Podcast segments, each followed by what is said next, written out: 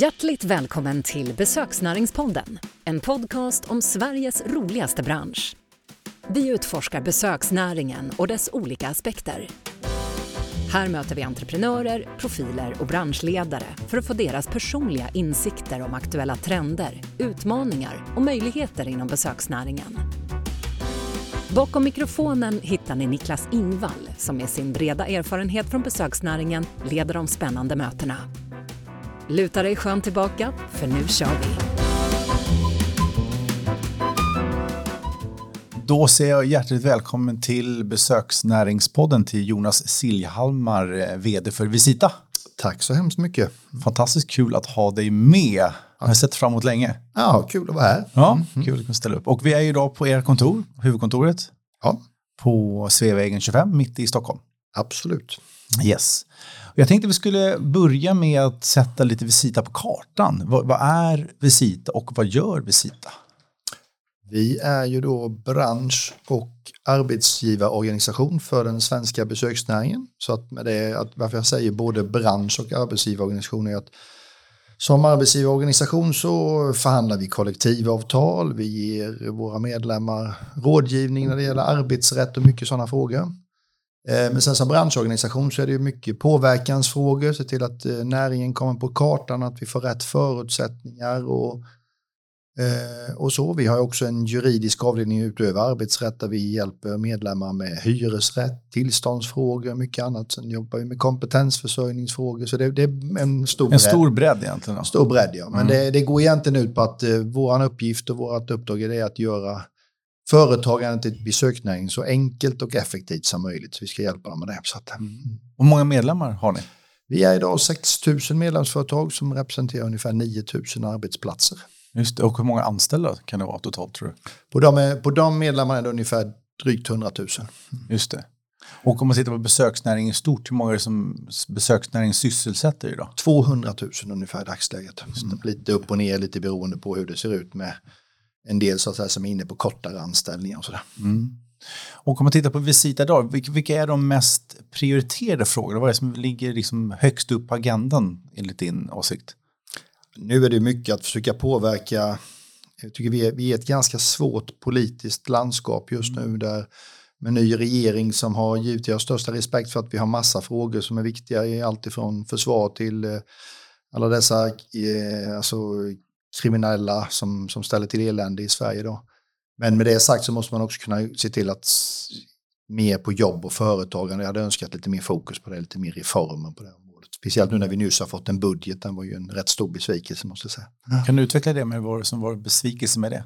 Nej, men jag hade velat se när man tittar på reformer som skapar eh, mer, alltså, som är mer jobbskapande, som förenklar företag. Nu har man pratat om ett förenklingsråd, där vi legat på men också att man tittar på att verkligen, man har talat sig väldigt varm om att regelförenklingar ska komma så att det blir enklare att driva företag och så vidare. Men det är, det är ganska lite saker som har hänt än så länge. Så att man behöver få upp tempot. Sen tycker jag att man stirrar sig blind också på man blandar ihop, ska jag säga istället, det som egentligen går under asylinvandring och man har mycket fokus på det, men man blandar ihop det med arbetskraftsinvandring också. Det kommer nya regler för det precis i dagarna som är väldigt inskränkande på ja, det man lägger sig i lönebildningen egentligen och vi behöver inte ha försvåra för arbetskraftsinvandrare som kommer hit och gör rätt för sig och bor och arbetar och så. De behöver vi, vi behöver mycket arbetskraft i det här landet.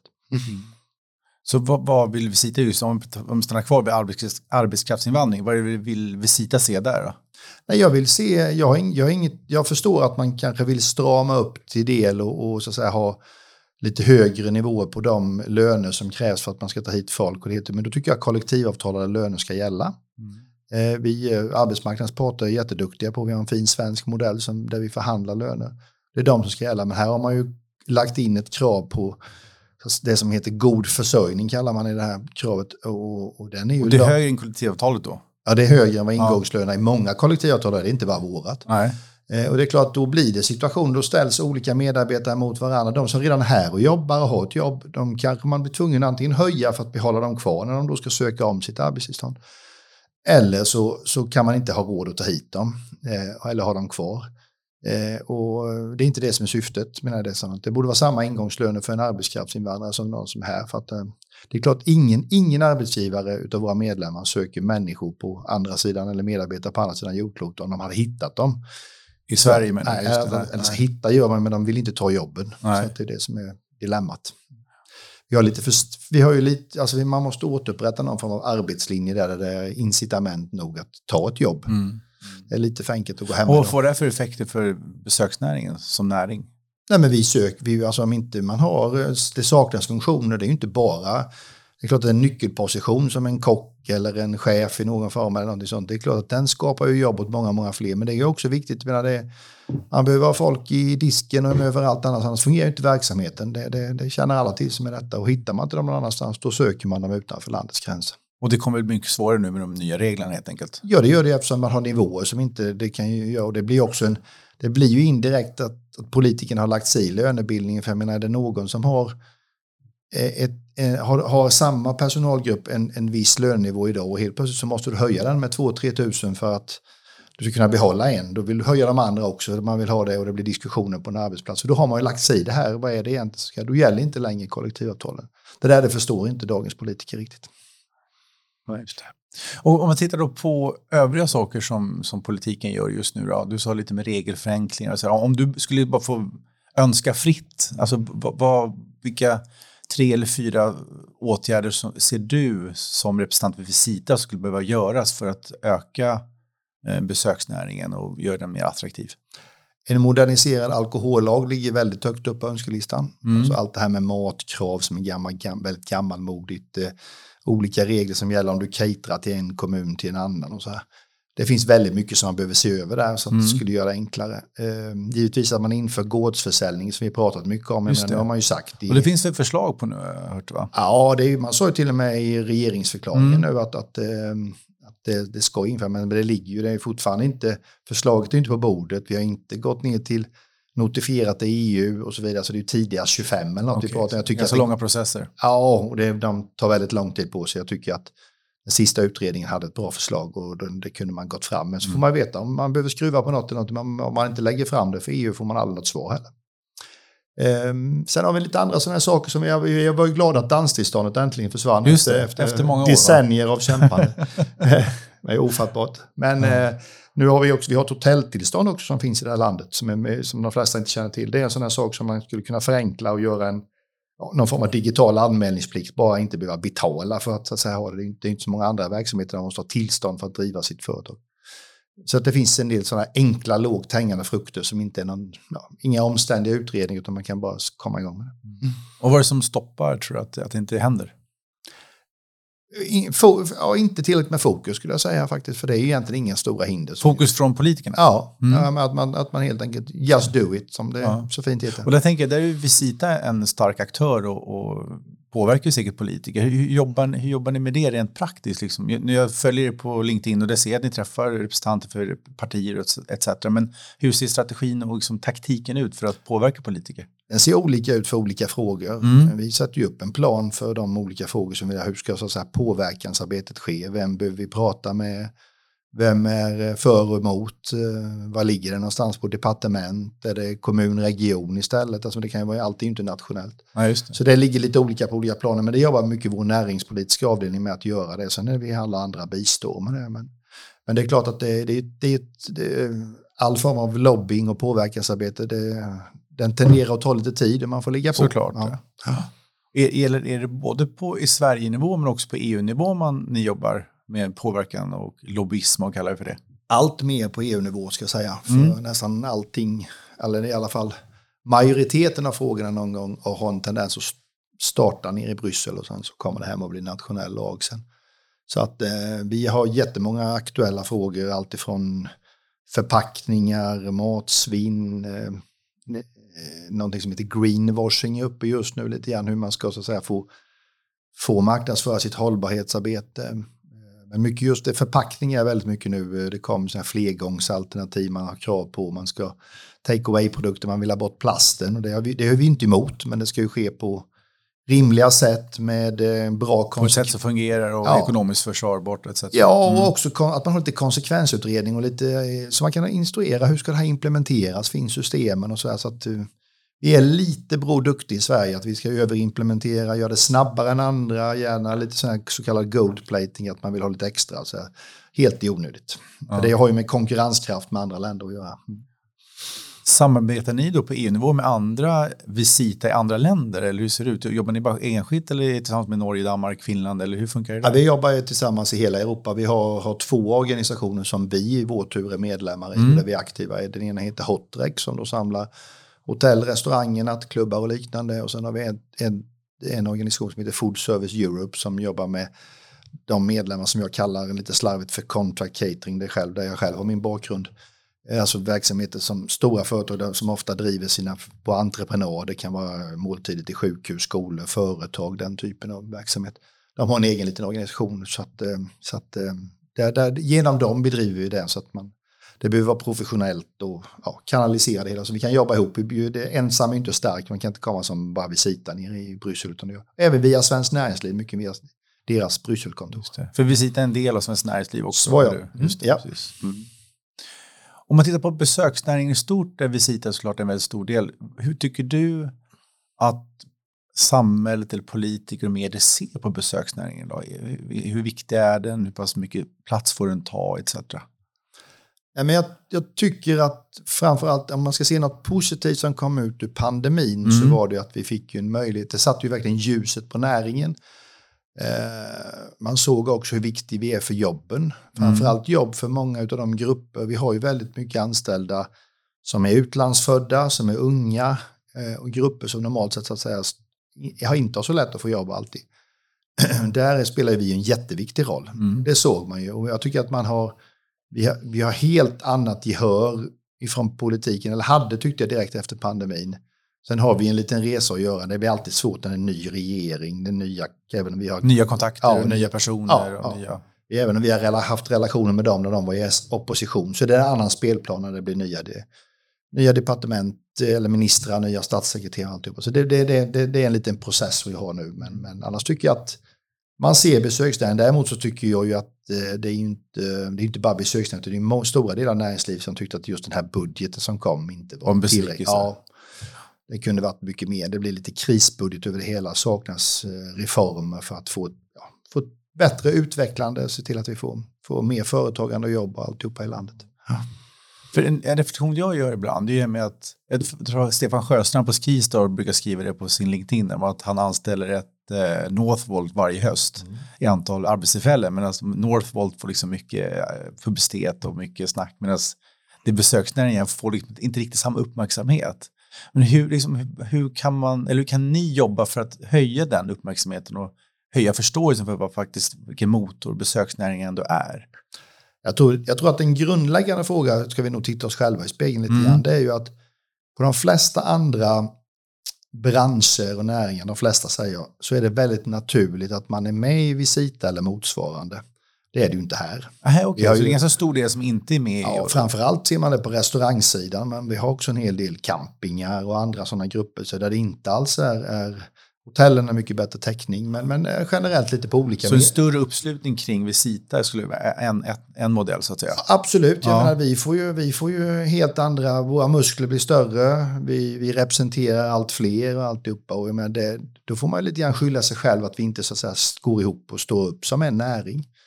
Eh, vi, vi växer hela tiden, vi värvar nya medlemmar hela tiden. Eh, jag har varit här nu i fem och ett halvt år, vi är ju, sen jag började så är vi 20 procent större, vilket Mm, är jättekul. Jag menar, det, är ju, det är ju stor skillnad, vi är tusen fler. Men vi skulle kunna vara mycket fler. Så just den saken ska man nog se sig själv också, för vi blir ju sedda annars som den diversif- vi är en ganska diversifierad näring. Mm. Det är inget konstigt, det är många småföretag, även om den konsolideringen går jättefort. Eh, Men det är också, eh, vi är spridda över hela landet, det är olika typer av delbranscher och alltihopa. Eh, Men man måste ju förtjäna lite behandlingen också. Jag tycker vi har tagit stora steg, men vi har mer en resa att göra. Jag håller med Stefan i det fallet när han säger det. Att det är klart att, att de, med, med tanke på alla de anställda, alla de som de lär introducera till arbetslivet och alltihopa, så, Det är en jättemotor. ja, så borde man få med, givetvis mer cred. Och det borde vi få överhuvudtaget som den jobb och integrationsmotor vi är. Mm, mm, mm. Och om en del av den, det svaret är att det ska komma in fler företag till Visita så behöver man bli tydlig att organisera sig. Vad gör Visita för att få in fler företag och för att bli attraktivare? Vad gör Visita?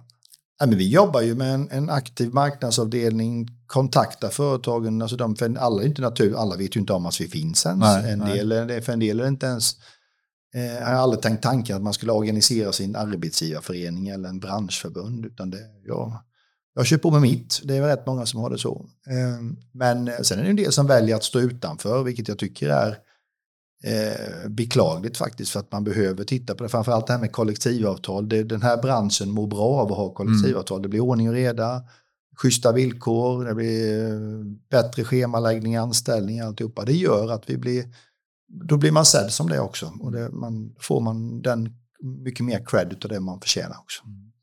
Men finns det några hinder för att bli medlem? Är det höga kostnader eller vad, vad, vad kan det finnas för hinder för att, att bli medlem? Det är klart att det kostar att vara medlem, men Mm. det är inte, inte något, några större summor i det Nej. fallet. Det går ju på, på lönesummor, så ju större företag Ah, Okej, så ja. det är beroende på hur många anställda man har? Ja, och framförallt summan lön då så att säga. Så att, eh, eh, så att den, det är ju varierat beroende på hur stor du är. Så det ska inte vara det. Och vi har också sänkt eh, medlemsavgiften under ja, det är för fjärde året i rad som vi sänker den nu. Eh, Vi har gått ner 25 procent i den tack vare att vi blir fler. Mm. Så Ja, just då är det fler som delar på kakan. Eh, Och vi effektiviserar och försöker bli bättre och bättre på det hela tiden. Men, men ehm, nej, jag tycker att det, det borde vara naturligt att vara med. Då kan, man vara med. Då kan man också vara med och göra sin röst hörd. Det är lätt att säga att det, det inte går riktigt som man vill när man inte är med. Det ju lite, är en lite solidarisk fråga. Ja. Ja, det krävs det mer uppslutning i branschen helt enkelt. Ja, jag tycker det. Man, Mm, man, man, det är lätt att stå och gnälla när det är någonting som inte passar. Men när det väl vill man ha, och det får man också vara med och påverka. Vi har alla ett ansvar för det. Och de ändå pratar om det då, vi tittar framåt och visioner för, för Visita. Hur ser liksom visionen och planen ut sig de närmsta tre, fyra, fem åren? Vad, ser du där eller vad ser ni? Nej, jag har en ganska tydlig instruktion från min Mm, styrelse. Det är ju dels att vi, att vi så att säga verkligen blir betraktade som den basnäring vi faktiskt är. Eh, och det, det, det gör vi i mångt och mycket, men kan, det kan bli bättre.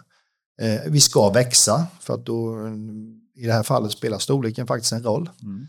Eh, och eh, vi ska se till att vi jobbar med attraktiviteten till branschen. Det är oerhört viktigt. Vi behöver locka till oss medarbetare. Vi behöver få fler som utbildar sig men också fler som söker sig till, till näringen.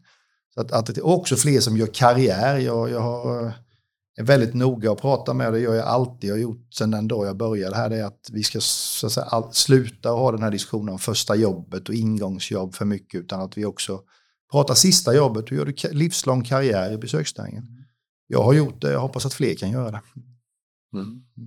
Så det är liksom, om man boxar in det, det är det som är planen? Ja, det är de, sto de ja, stora ja. linjerna. Sen är, sen är det ju olika aktiviteter som behöver komma till för det. Jag menar, när vi pratar aktiviteter så börjar vi ju idag med kampanjer i form av, av eh, vi har något som heter kockduellen där vi börjar på högstadiet där eh, 6 000 drygt högstadieelever går igenom en, en, genom hemkunskapstimmar och den delen tävlar regionalt och sen får de komma på en final här i Stockholm på restaurangakademin som lag. Jag menar, för att få upp ögonen för det att fler, och sen så jobbar vi med att certifiera våra yrkesutbildningar nu för att sätta ett jättestort ökat söktryck äntligen efter många, många år. Det har varit ett jätteenträget arbete men nu ser vi äntligen att det börjar komma på och framförallt de här utbildningarna som vi har varit med och kvalitetssäkrat och certifierat har nu fyllt alla sina platser i stort sett. Jättekul, så nu ser vi det. Men det är ju många steg. Vi behöver fler på gymnasiet, vi behöver ha fler på, som eh, omskolar sig under yrkeslivet. Det är fler som vill komma hit till, till näringen. Eh, att det finns tillräckligt mycket med vuxenutbildningar och mycket annat. Eh, så, så det är en del. Eh, men sen också jobba med, med kollektivavtalen och tillsammans med våra fackliga motparter och alltihopa se till att vi skapar en attraktiv, trygg och säker bransch. Och, och vi hänger kvar lite där med kompetensförsörjningen, för det är ju ett problem för branschen generellt kan man säga, egentligen alla delar av branschen. Vad gör Visita där för att liksom hjälpa till med kompetens, kompetensförsörjning? Är det en del av ert uppdrag om man säger så? Absolut, men det är Ja. också det jag just nu nämnde, Mm. möjliggöra det här med att dels titta på, vi har en, ett, ett, en, eh, man kan gå in på något som heter världensjobb.se, det är just för att få de, de unga att intressera sig för näringen och alltid bara söka sig dit. Men sen har vi också tittat på en ny kampanj för vuxna så att säga som finns i antingen i näringen eller i en helt annan näring som heter en karriär tack. Så vi så att säga försöker Just det, men den är, är väl igång. Ja, ja har jag sett. Så vi var igång och skapat intresse för branschen. Sen är det klart att branschen själva måste vara med och skapa, ja, mm. skapa platser. Så där. Vi jobbar ju med med alla möjliga typer, försöka utbilda unga, vi tittar på vår egen visitakademi, erbjuda utbildningar så att eh, egentligen att ja, man, blir, man kan bli bättre och tryggare som arbetsgivare och som företagare. Mm. Och kompetensförsörjning är en, en faktor för, för tillväxt också, men hur, hur, ser, hur ser ni på tillväxt i branschen framåt? Kommer tillväxt eller är det en bransch med nedgång? Eller hur, hur, hur, hur ser liksom närmsta åren ut? Jag tror vi kommer, vi kommer absolut att fortsätta ha den tillväxten som vi har sett under mm. många, många år nu. Det, vi växer ju jättefort, eller har växt hela tiden och egentligen tre gånger övriga arbetsmarknaden ser till, till både till anställda och till, till verksamheter. Där. Det, det, tror jag kommer fortsätta för vi ser ju att allt fler är intresserade av att komma till vårt land. Men då gäller det också att vi marknadsför det på rätt sätt, att vi tar hand om de gäster som kommer hit och sådär. Och, och, men eh, och skapa rätt typer av aktiviteter, evenemang. Eh, ja, det är, mycket, mm. det är mycket som ska till.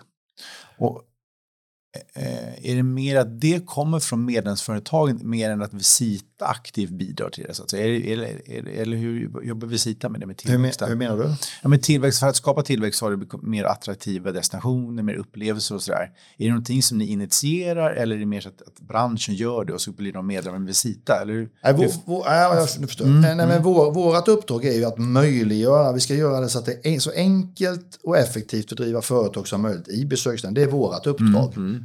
Sen när vi pratar alltså, ut, alltså ren eh, affärsutveckling, destinationsutveckling, marknadsföring, det är andra parter som ska sköta det. Är inte jag. Jag brukar säga att marknadsföring ska vi hålla oss ifrån och vi ska också hålla oss ifrån inköp.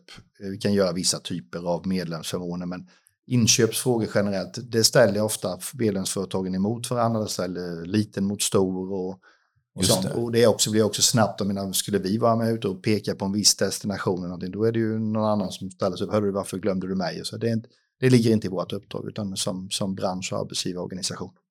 Men vi jobbar ju nära det så kallade främjarsystemet och Visit Sweden och andra sådana som marknadsför det. Hur ser samarbetet ut med Visit Sweden? Hur, ser det ut? Ja, vi, har, vi är ju väldigt aktiva i, jag är också ordförande i Svensk Turism som samlar, mm.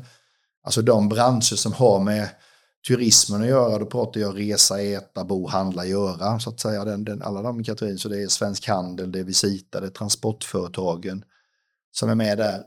Så att alla, också, eh, att alla transportslag är med och så vidare. Och vi eh, jobbar tätt med Visit Sweden, men mer som, så här, som rådgivande och säger att det här, så här tycker vi nog att ni ska jobba med det här och en dialog och så där. Så att, ja. Mm. mm. Spännande. Eh, jag tänker, du nämnde lite att du var ordförande i Visit Sweden, va? Nej, Svensk Turism. Svensk Turism, förlåt. Ja. Eh, jag tänkte skulle prata lite om dig. Eh, din resa till du är, där du är idag. Kan du inte ta oss med på, på en resa från början tills idag? Nej, jag kom in som många andra med att eh, jämte skolan jobba extra servis på den tiden. Jag började redan som 15-åring faktiskt, lite där precis mellan högstadie och gymnasie. Eh, och upptäckte väl snabbt att jag gillade det där, med, både med fart och fläkt men framförallt kontakten med gäster. Eh, hospitality överhuvudtaget var min grej. Eh, så att jag fortsatte under gymnasiet och hade faktiskt schemalagd tid och serverade på något, ett hotell Ramada som det heter på den tiden i Huskvarna, finns inte längre. Det är många ställen jag har varit på som inte finns längre. alltså, Tiden går. Har vi med utvecklingen ja. Precis. um, du är uppvuxen i Huskvarna? Ja, jag kommer därifrån. Jag har mest bott i Jönköping faktiskt i mitt liv. Men det, det, ja, det är inte så långt emellan? Nej, det är några meter. Ja. Um, men det är skillnad för dem i alla fall. Är det så? Det är viktigt eller? Väldigt viktigt. Okay. så jag är från Huskvarna. Ja, okay, ja. Eh, skämt åsido, det är, eh, nej men sen fortsatte jag på den vägen och, och, när man hade jobbat eh, både lite säsong och varit som många har gjort och varit på, jobbat på restaurang i en del då så, så eh, eh startade jag egen verksamhet. Okay. Mm. Jag hade i och för sig varit, jag i och för sig varit på en krog, jag fick väldigt unga år möjlighet och det hette Källarmästare på den tiden, blev det som, som gick, fick på grund av olika anledningar, fick jag en fråga redan när jag var 21 och hade fick då så att säga arbetsleda 15 anställda. Det var, det finns Men du var 21? Ja, det finns en del, eh, det fanns nog en del övrigt att önska i mitt ledarskap just då. Men, men du har utvecklats lite sen det, dess? Det gick, det gick bra i alla fall, men man ja. lärde sig mycket men det kanske, man var inte färdigslipad. På nej, det är klart, de är 21 så var inte det riktigt. Nej, det var man inte. Men, men eh, jag frågade personalen om de kunde acceptera mig som chef och det kunde de så då så fick vi gå vidare därifrån. Men eh, då hade vi... Så det var första gången i din karriär då du var chef? Det var 21 redan? Ja, det var jag. Var, var det. Ja. Så det blev lite så. Det blev lite så här tillfälligheter. Men eh, sen så startade jag eget och hade lunchrestauranger. I Jönköping? Ja, flera stycken. Så att eh, det var lite grann den och kom då i kontakt med dåvarande, hette SAS Servicepartner på den tiden. Det blev sedermera ingick i Compass Group som då är en stor brittisk koncern och stor medlem här i Visita. Eh, så där vi så att säga, hade ett samarbete i form av franchise kan man säga. Så jag, det gjorde att jag kom in i den koncernen så jag jobbade i Compass Group sen i 20 år. Oj, okay. var av de sista som vd för Sverige. Så att på, på den sättet då satt jag också i styrelsen här på Visita och ja, kom i kontakt med avtalsrörelse och tyckte arbetsgivarfrågor var väldigt roligt. Och, ja, på den vägen är det. Så att, mm. ja, sen så fick jag en, en fråga senare om, om, när den här tjänsten öppnade sig om jag kanske skulle byta bana lite grann och fundera på vad här, för jag är väldigt engagerad här i avtalsrörelse och annat. Och då tackade jag till det. Jag trodde att jag kunde allting om Visita, det gjorde jag inte. Upptäck din partner för rekrytering i besöksnäringen. Growizit är specialiserade experter och har erfarenhet från alla roller inom branschen och rekryterar både ledande, administrativa, säljande och operativa tjänster. Rekrytering, executive search och interimslösningar kan Growizit på sina fem fingrar. Välkommen till Growizit. Vi rekryterar för besöksnäringen. Men från, du gick från Compass Group som vd till Visita. Mm. Mm. Resan på Compass Group gick väldigt snabbt från servitör tror jag hörde och sen, och sen var du vd. Mm. Vad, vad, gjorde du däremellan i 20 år? Kan du inte berätta lite mer om liksom, vilka steg Nej, jag, jag, jag, jobbade, jag jobbade som servitör och hovmästare och lite sånt där på, under några år där. Jag var ute och jobbade lite säsong. Jag var på Smögen. Jag jobbade någon sommar och, och lite annat sånt där som, som man gör på den tiden. Sen kom jag in på något som heter Svarta Börsen i Jönköping. Um, och det var där så att jag fick frågan väldigt därför jag har jobbat i servisen ett tag att, att om jag, av olika anledningar blev det diverse problem där med ledningen så att då fick jag frågan om jag ville ta över där som, som källarmästare slash vd kan man väl kalla det också för det var det man reggade som. Um, ehm, och då hade så att säga väldigt unga år, hade många anställda. Uh, men sen så eh, efter det så, så blev det en, en, en satsning på egen verksamhet tyckte det var, passade bra. Men sen blev det i småbarnsåren när man ja, fick barn och sådär så var det man var lite livegen så som jag var. Så att. Man, man räknade aldrig sina egna timmar. Och ja, jobbade mycket helt enkelt. Jobbade väldigt mm. mycket. Eh, tog varenda litet cateringuppdrag och tog allt. Ja. Man eh, kunde varit lite förståndigare på både sin balans och sin, sin affärsplan. Men man var fortfarande man var ung och entusiastisk, då gick det bra. Men sen så, och då fick jag en fråga om att ta ett jobb som regionschef på... På Kompass? Ja, fast det, var, mm. det här var inte en del av Kompass då, för det, var en, en fri, det blev uppköpt senare. Men, men det, var, det, det var det som sen blev det. Så du lämnade din egen verksamhet egentligen och gick in? Jag sålde tillbaka mitt, min verksamhet till eh, dåvarande SAS Serviceporter som sen blev Kompass. Okay. Det fanns möjlighet till det i det avtal jag hade där. Så ja, på den vägen så började jag jobba där och jobbade som försäljningschef under en period blev försäljningsansvarig för Norden under en period. Där det mycket kontrakterad verksamhet, alltså företagsrestauranger, konferensanläggningar, sjukhusmåltider, mycket annat. Ehm, så det höll jag på med några år. Sen, sen blev jag då 2004 var det väl då, blev jag vd för svenska bolaget. Mm. Och när du blev vd där, vad går då från regionchef och inköps, nej förlåt, försäljningschef ja. och sen, hur, var, hur var den resan? Vad, vad hände med dig då? Nej, det är klart det var mycket att sätta sig in i. Det är en brittisk jättestor koncern, men man var topp 100 av bolagen på Londonbörsen. Ja, men det är gigantiskt. Men det är världens, Stort ansvar. Världens största måltidsserviceföretag är det ju. Så att med, då var vi väl, jag vet inte hur många de är idag, men då var vi väl över en halv miljon anställda. Um, så att menar, det, är ju, det är ju gigantiskt. Så det är klart att då, det finns en viss struktur och en viss rapportering som man måste komma in i det fallet. Så det var ju mycket att sätta sig in i att kunna rapportera till England och göra den delen. Men jag tycker vi redde ut det ganska bra. Men jag hade varit, jag hade varit i bolaget i sex år innan trots allt. Jag, menar, jag kände, kände kände, jag hade ett nätverk och sådär och kände igen det. Men det är klart att det har sina utmaningar. Jag var ytterst ansvarig helt plötsligt så det var en annan sak. Och vad var det för utmaningar? Ja, men det är just att, att, att se helheten. Men när man vill ju engagera sig som alltid i, i, i näringen så är vi väldigt vi är personalintensiva, vi vill gärna engagera oss mycket i vår både personal. Här var det mycket kontrakterade kunder också. Vi hade ju dem på entreprenad. Så menar, det var ju på mycket kundkontakter som skulle ske samtidigt som då all, all den rapportering och, och, och det man önskade från, från London i det fallet. Så det blir ju en rätt bred palett snabbt när man, som, och det är man ändå ytterst ansvarig. Men ja, jag trivdes bra. Ja. Men det är klart att det var saker sin tid. Mm. Hur många hade du som rapporterade till dig då? På den tiden, som vd? Vad kan vi ha varit? Att, jag rapporterade till mig var ju inte, det var ju mer, det var ledningsgrupp. Ja, ja, så det, det, det ser ut ungefär som här i antal. Så, men det är klart, vi var ju väldigt många anställda över hela Sverige. Vi fanns ju från Trelleborg i söder till Kiruna i norr. Eh, Så att, eh, vad kan vi ha varit? En, en 12-1500 anställda någonting sånt där. Omsatte? Ja, vi, var, vi var, när jag slutade omsatte vi 1,2 miljarder men vi, vi, jag började så var vi inte, det var ungefär hälften så det, det hände mycket under de där åren. Och samtidigt satt du då i Visitas styrelse? Ja, inte hela tiden. Nej, men en del av tiden. Jag satt i styrelsen i nio år nästan. Ja. Och vad kom det engagemanget för? Varför ville du eh, bli medlem i styrelsen? Vi hade, dels hade vi en, de här eh, just contract catering-företagen, det är Compass, Sodexo, ISS, Koblen med flera som vi har som medlemmar här idag. Ehm, vi har alltid haft en representant, styrelsen här ska speglas lite grann av branschen som man haft den. Så jag hade, fick möjlighet att ta den, så att säga, den stolen i, i gruppen så att, säga, så att jag var satt och representerade de här bolagen mycket då där. Ehm, och eh, sen hade jag, har jag alltid gillat arbetsgivarfrågor, eh, arbetsrätt, eh, avtalen och sånt där. Så eh, jag kom in väldigt mycket i att vara en liten engagerad grupp som jobbade med just avtalsrörelse och våra förhandlingar vi hade med de fackliga. Då. Eh, På den vägen, så det var det engagemanget egentligen. Så Ja. det som drog mig hit. Och vad är det som du tycker är spännande och intressant? Vad är det som, varför just de frågorna? Nej, men jag tycker att eh, om, om man tittar på ett, en resultaträkning för en restaurang eller ett hotell eller vad som helst så är ju personalen en väldigt, väldigt stor del. För många är det den största delen.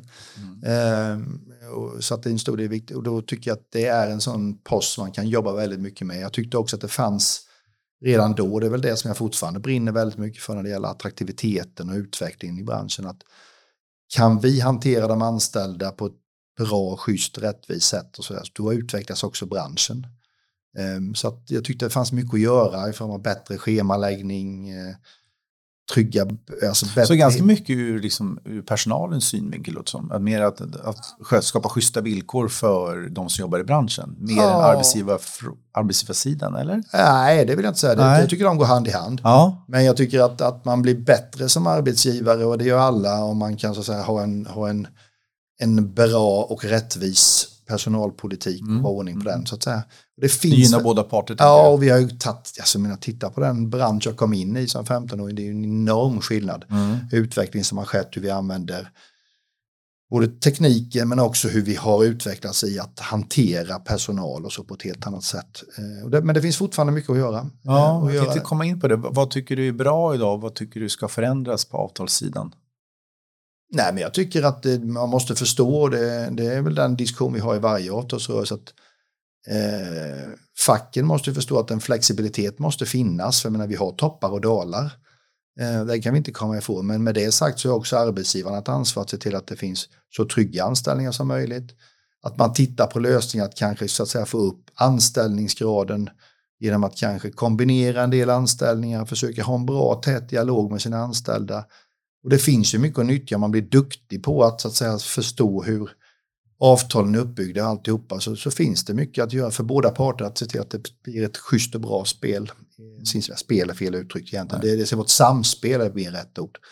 Eh, men det finns mycket att göra där fortfarande, men, men jag tycker det blir mycket, mycket bättre. Ja. Det finns ju en del arbetsgivare i vår bransch som har börjat tillämpa handelsavtalet. Med OB-ersättning och sånt där. Vad, vad, tänk, vad tänker du kring det?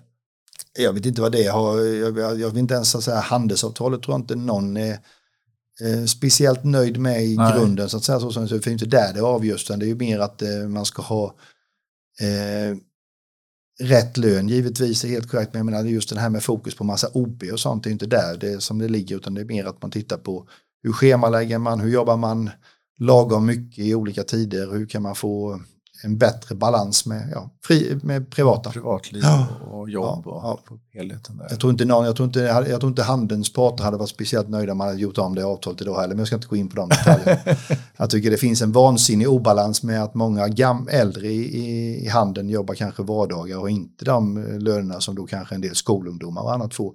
De Just inte- för de får- jobbar helgen och- helger, ja, precis. och då Så får en obalans där istället. Ja. Sen förstår jag att man är, det är fritt valt om man vill betala en personal extra på vissa tider när man har svårt att få dem. Så det tillhör ju spelets regler. Ja, ja. Men inte att man ska fast peka ut en söndag till exempel, inte det stora problemet, men en lördagkväll kanske är mycket värre och så vidare. Och så vidare. Det, det är bara exempelvis att det finns saker och ting som inte, så att det, det är inte det som jag tycker, man ska inte tillämpa annat. Och det är det att man tillämpar ju inte det, men man säger att man så att säga, Ja, följer det. ja, så att ja, säga. ja, ja. Utveckla dig själv och ditt ledarskap. Sök som adept till Visita mentorsnätverk.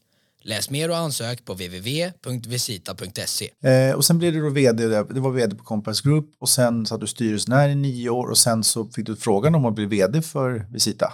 Ja, när min företrädare sa att hon skulle träda av så var det väl lite diskussion och sådär. Men då var jag redan väldigt inne i det här med avtalen och sådär. Så Mm.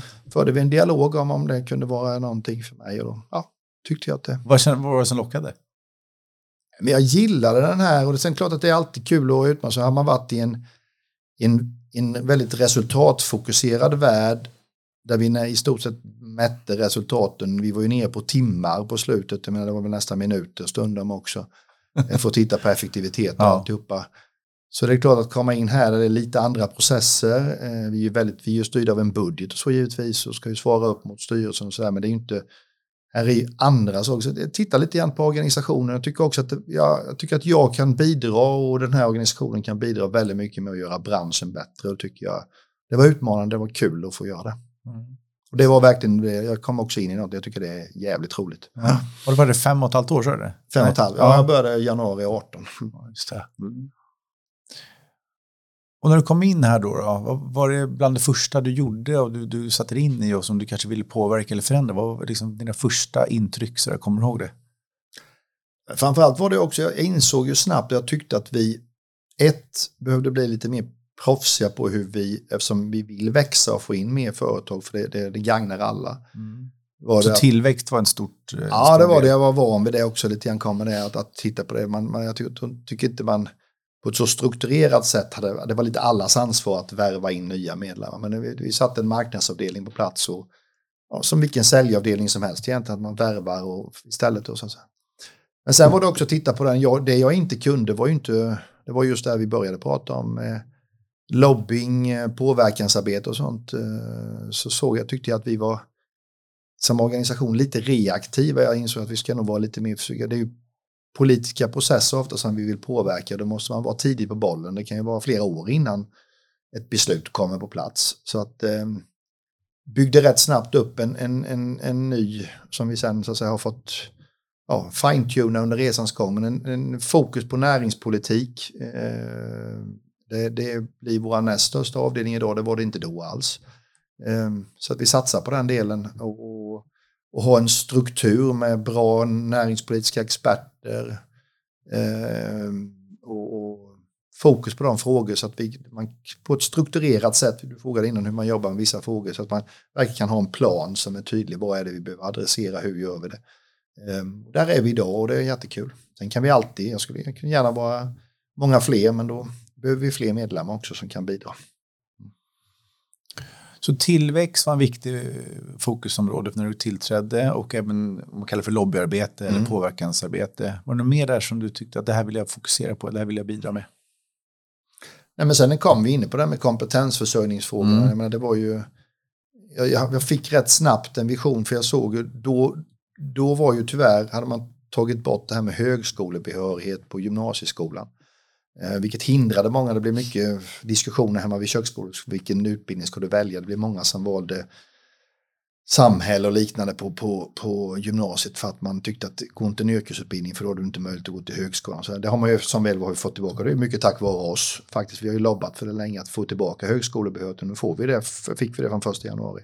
Det gör ju att det hindrar ju inte att kunna gå en yrkesutbildning och sen kunna vilja svänga om det. Man kan ändra sig under, speciellt när man är ung. Um, så jag tyckte att vi, jag fick någon, hade någon vision, jag pratade mycket med vår chef för kompetensförändring, jag skulle vilja se en Sverigekarta där vi kan peka ut godkända utbildningar. Det här rekommenderar vi för elever eller potentiella elever och dess föräldrar.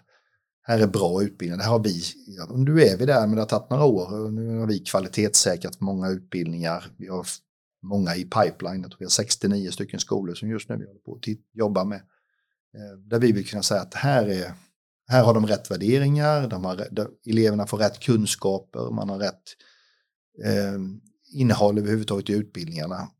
Då kan vi få en kvalitativ eh, bra elever som kommer ut och tar studenten. Det var också en sån här sak som var med. Mm. Det, är många, det är många bitar, men som jag sa, jag, jag, det, är, det är ju väldigt bredd om ett annat. Ja, men jag ödmjukt insåg att jag trodde att jag kunde allting om som jag sa Visita. Det gjorde jag inte när jag kom in i korridoren. Det var lite Nej. annorlunda. Men ja. Man har lärt sig. Ja, det är bra. Om du skulle betygsätta dig själv då på de här fem och ett halvt åren, om man tittar på tillväxt, lobbyarbetet och kompetensförsörjning, hur långt har du kommit utifrån det, de mål och visioner du hade från början så att säga? Är du nöjd eller vill du jobba hårdare framåt eller hur tänker du? Jag vill nog alltid jobba hårdare framåt men det är klart att jag, jag, jag är inte missnöjd på något sätt med att vi har vuxit med 20 procent. Jag är ändå är väldigt, nöjd, väldigt nöjd med. Ja. Eh, för det är en väldigt viktig fråga. Eh, men då har ju branschen också vuxit parallellt så det är inte bara vi utan det är så, men vi har fått in väldigt mycket nytt. Eh, jag tycker att vi har på sista delen, jag tyckte vi var lite trögst, eller jag var lite trögstartad om jag nu ska säga jag i det fallet. Mm. Just på det här med kompetensförsörjningsbiten, att vi fick det på plats. Men jag tycker vi tar stora steg nu, men det är också att vi har fått möjlighet att satsa på det området. Men det är väl ett aktivt beslut tänker jag? Absolut, men ja. det är lite grann vad vi lägger resurserna mm, och så precis. vår budget går till. Eh, sen, sen är det, och jag tycker också att vårt eh, påverkansarbete har fokuserat eller utvecklats jättemycket. Men det kan vi göra ännu mer. Så att, eh, det fram. Nej, men jag är väl jag är nöjd. Men sen blev det också speciellt, det är inte fem och ett halvt år ostört. Jag menar, jag har två år av pandemi. Ja, de stökade till det, minst som, sagt. och vi, jag var verkligen, vi, vi var mitt i stormens ja, öga. Verkligen. Och det är ju en väldigt, alltså det är en så speciell situation i mitt, eller i mitt yrkesverksamma liv. Det finns ju ingenting som liknar det. Jag menar, vi var ju några stycken här som jobbade dag och natt i två år i stort sett. Ja, vi fick väl lite ledigt på somrarna, men annars så var det ju hela tiden. Så att det var, var en mm. väldigt speciell period. Mm. Och då, då avstannade utvecklingen. Det blev ju väldigt... Det mycket här och nu liksom. Ja, vi brukar säga att vi var nere i gruvan lite väl mycket och mm. skyfflade mm. kol ibland. Vi behövde, hade behövt klättra upp lite ofta och titta ut över ljuset. Så att vi, vi utvärderar väldigt mycket det jobbet så att vi kan göra det ännu bättre vid nästa kris. Jag tycker vi gjorde jättemycket bra. Vi syntes, satte oss på kartan. Mm. Eh, jobbade stenhårt för att rädda företagen och, och, och, få förutsättningar på de här stöden som kom att de blev anpassade till del till oss, även om inte 100 procent, men det, det, ska följa lagar och regler och alltihopa. Men vi gjorde ett kanonjobb under den tiden, men det, allting syns inte och, och, och sådär, så att jag är jättenöjd med det, men det var ju väldigt sliten efter det också. Ja, det förstår jag. Hur var det liksom när, när pandemin la sig? Liksom, för många märkte jag i branschen, många kanske sa upp sig eller bytte jobb efter. Man, man hade genomlett hela pandemin, men sen var jag skulle liksom back to business, då var det många som inte orkade liksom, för man var liksom så slutkörd av den här pandemin. Men hur, vad hittade du kraften och orken att liksom, men nu jäklar kavla upp ärmarna igen, för nu är det business as usual igen? Dels är det väl det att man måste göra det, men sen tycker inte jag, jag hade inte orken tillbaka fullt ut direkt. Nej, jag, var, jag, var, jag hade bränt mitt ljus i båda ändar lite grann. Så okay, jag, var, jag, var, jag, var nog, ja, men jag var nog lite sådär, lite fed up mm. uh, på lite allt möjligt just då. Så att, uh, jag tyckte nog att det var motigt. Jag hade lite, till och med lite funderingar på själv att lägga av under en mm. period. Men sen är det så att man repar ju sig. Jag, menar, mm. jag var ju aldrig någon sådär, så i någon farozon på något sätt, det kände jag inte. Men, men det är mer att energin är ur en lite grann när man tycker att man har gett upp både nära och kära och livet i, under perioder där vi satte. Det var ju bara jobb. Eh, som väl var en väldigt förstående hustru, men annars hade det varit, det, det, det tärde ju på allting runt omkring. Så att, eh, men nu är energin tillbaka igen, så ja. det var kul att man Var det så att det vände där när det var, det var tufft där sa du precis. Men vad var det som fick det att, ah, men jäklar jag ger en chans till eller jag ligger? Ja, men jag tycker nog också att hela, hela, alltså jag tycker hela näringen gjorde det så fantastiskt bra. Uh, och ibland har jag till och med sagt så här, nästan för bra för vi, vi får för dåligt tack vare det, för vi blir lite tagna för givet. För vi var ju verkligen så att vi var ju så snabbt tillbaka på 200 000 sysselsatta innan pandemin. Sen tog det bara några månader efter pandemin, eller 9 februari när restriktionerna släppte. Så var vi 200 000 igen. Mm, mm. Och verksamheten, det var ju helt nya, det var ju kanske 30-40 000 nya anställda och det var många fick anställa fler för de hade inte erfarenheten. Och massa, eh, alltså man fick ju, många ursäkta sig kanske för att servicen inte var inte tipptopp. Folk kunde ju ingenting. Eh, men, men ändå, vi var ju, det alltså hela branschen är fantastisk på att ställa om och köra igång igen och sådär. Det är klart det entusiasmerar ju en annan också. Mm. Man ser medlemmarna som bara kämpar på trots att det är en, har bara levt i i misär. Ja, i misär i, i, i, två. Men jag, ja. jag tror också det att hade, hade många av oss och när, det, när du just nu säger att många slutade efter, precis, det var väl att man höll ut, man höll ut, man höll ut, men ingen hade ju för sig. Hade, hade du berättat för mig att det skulle ta två år så är det tveksamt om jag hade fortsatt, det ska jag villigt erkänna. Eh, men det var ju det var tur man inte visste. Man trodde det var, jag själv hade sagt tre månader eller något sånt där, sen är det över. Det blev det ju inte. Ja, spännande. Det var ju en extremt speciell ja, tid. Verkligen, ja, verkligen. Skönt att den är bakom oss, måste man säga. Verkligen. Jag tänker, i din roll som vd, du har ju väldigt många intressenter, tänker jag, att hålla, hålla liksom, eh, ett, ha ett förhållande till. Dels har du alla medlemsföretagen som säkert har sina liksom, eh, viljor och önskemål. Och sen har du din personal som ansvarar här på, på Visita. Eh, och sen har du andra intressenter. Hur, hur får du ihop det här? Vad kräver det av dig i ditt ledarskap? Kräver en strukturerad kalender. Mm. Men framförallt med det så krävs det också att man prioriterar. Mm. Utan tvekan, jag menar jag skulle lätt jag fylla upp kalendern 365 dagar på mm. allt möjligt. Men man måste ju lära sig att sortera och det är klart det där blir man ju bättre och bättre på. Jag menar, mina först, mitt första år här var ju ett stor läroprocess. Hur ser det här årshjulet ut? Vilka är det? Sen har ju den här intressentgruppen utökats hela tiden.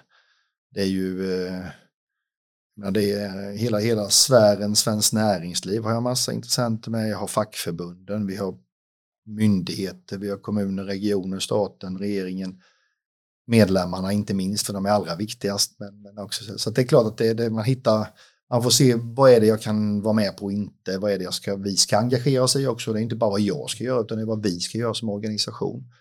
Så vi styr mycket efter vår verksamhetsplan vår budget och titta på den år för år. Och sen får vi utvärdera det. Vad vi, är. sen blir det som sagt var väldigt omkullkastat under de här mm. pandemiåren. Men, men i övrigt så är det så. Det är, så att, eh, det är, men det är ju också det som gör det lite kul. Det är ju ett enormt nätverkande hela tiden.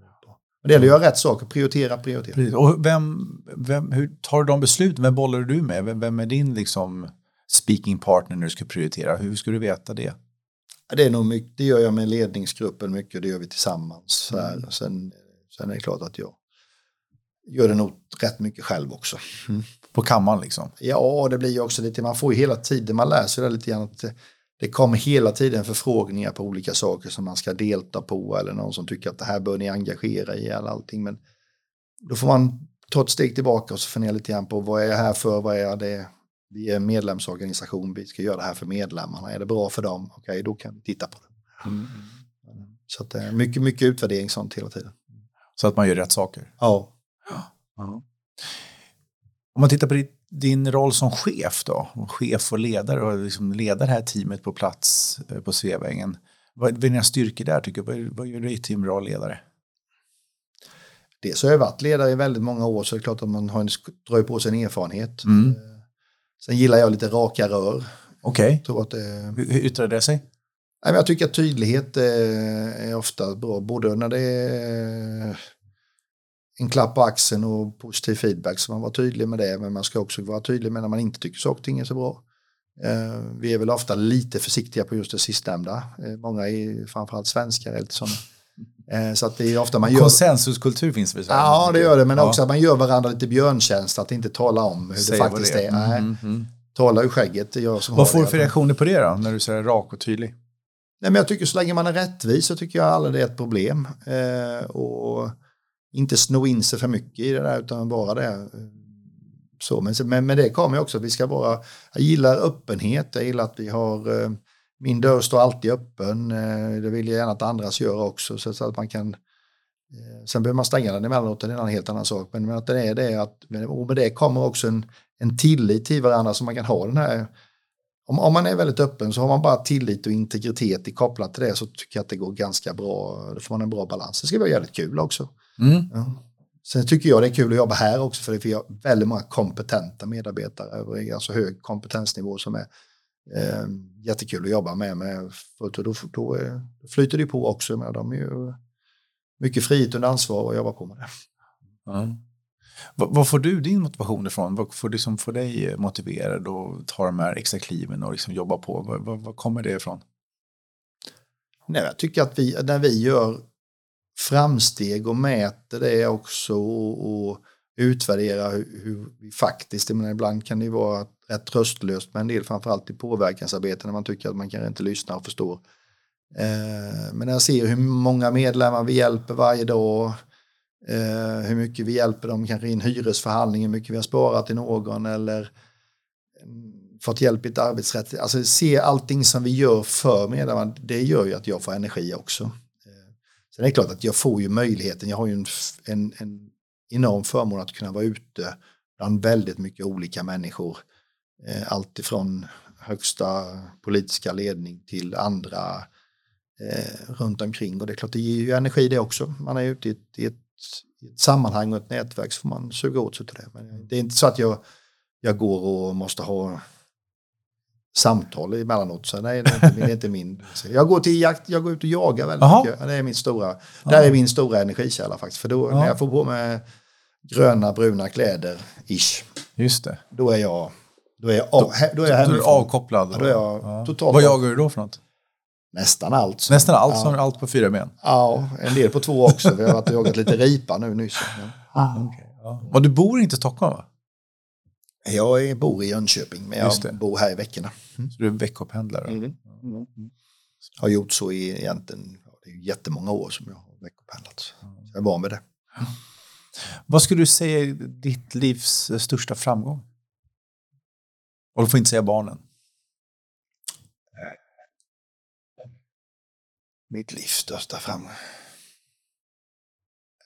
Jag tycker nog ändå, det är klart det finns mycket, mycket saker som jag tycker har gått bra, men, men jag tycker nog ändå att på det sätt som vi, när vi nu utvärderar också, på det sätt som vi så oförberett, och då är det inte bara min, utan då är det hela organisationens faktiskt, det är på det sätt, men det är klart jag ledde det, eh, hur vi hanterade pandemisituationen, mm, mm. Som vi inte alls var det fanns eh, ingen plan? Nej, inte för en pandemi. Nej, eh, och det var alltså en, inte, inte en stor krisplan heller, ska jag säga. Det var inte en stor förberedelse som fanns. Hur vi riggade det och redde ut det och jobbade varje dag för medlemmarnas bästa. Eh, det är jag väldigt stolt över. Jag tycker det, jag tycker det var en stor framgång. Sen var det, fanns det mycket synpunkter på resan och det var hetsk debatt emellanåt bland alla möjliga och sådär. Och så, men när vi väl kom ut och det och hur, vi löste mycket frågor som vi inte alls hade resurser till ehm, det tycker jag är en stor framgång. Sen är det, finns det mycket som jag skulle gjort annorlunda, men helt annan sak. Jag tänkte fråga om största motgång också, men det kanske är samma händelse? Ja, men det är på ett mer, eh, det är ju på ett mer, det är ett arbet, på ett arbetsplan är det absolut det största mm. motgång. Det är ju så, men sen är det klart att det I, finns, liv, livet, sen finns ju andra liv. Min, min pappa gick bort när han var 60, det tyckte, tog mig ganska, tyckte jag, framförallt senare, senare efter det tyckte jag jävligt tråkigt att inte han fick vara med på min resa. Ja, det är klart. Mm tycker jag. Hade ni eh, nära, nära relation? Nej, faktiskt inte, men vi fick på, på sista senare tid fick vi det. Men vi hade inte det i min ungdom på något Nej. sätt, inte alls, det var inte så. På, men, men vi fick den på, på senare år och sen så då när han blev sjuk och gick bort så tyckte jag att nej, trist att inte han fick vara med och titta vad man själv gjorde och ha det. Mm. Ja, det förstår jag. Mm. Mm. Men det är ju lite olika, det är på det privata. Ja, fast det hänger ofta ihop. Tänker jag absolut, det gör det för, det, för de erfarenheter man tar med sig privat man också in i jobbet. Och så absolut, absolut. Få en förståelse. Vi börjar närma oss slutet av intervjun. Är det någonting som jag inte har frågat dig om som du tänkte att det här skulle jag nog ha frågat om, men det här vill jag berätta? Nej, vad ska det, vad ska det vara? vad ska det vara? Ja, vi, är, jag, som sagt, vi, vi har snuddat vid pandemin och det, jag har pratat, känns som jag har pratat färdigt om den i mitt liv nästan. Ja. Även om det finns mycket att lära av den. Um, Nej, men det är nog egentligen den här att stryka under den här delen just om att verkligen uppmana, speciellt om det nu är någon som lyssnar som inte är med här men som tillhör näringen, att uh, ta kontakt med oss och komma med. Och ju fler vi är tillsammans desto starkare blir vi. Ja, och desto mm. mer blir vi tagna på, på det och behandlade på det sätt som vi önskar. Det är extremt viktigt. Eh, så lovar vi att vi gör det bästa från Visitas sida för att skapa ett, ett bra och uh, så enkelt och effektivt företagande som möjligt i besöksnäringen. Så det är nog det jag vill säga egentligen. Jättebra. Mm. Då får det bli slutorden. Stort tack till Jonas Silhammar, vd för Visita. Och stort tack eh, för att ni har lyssnat och vi hörs snart igen. Hej hej. Tack. Tack så mycket.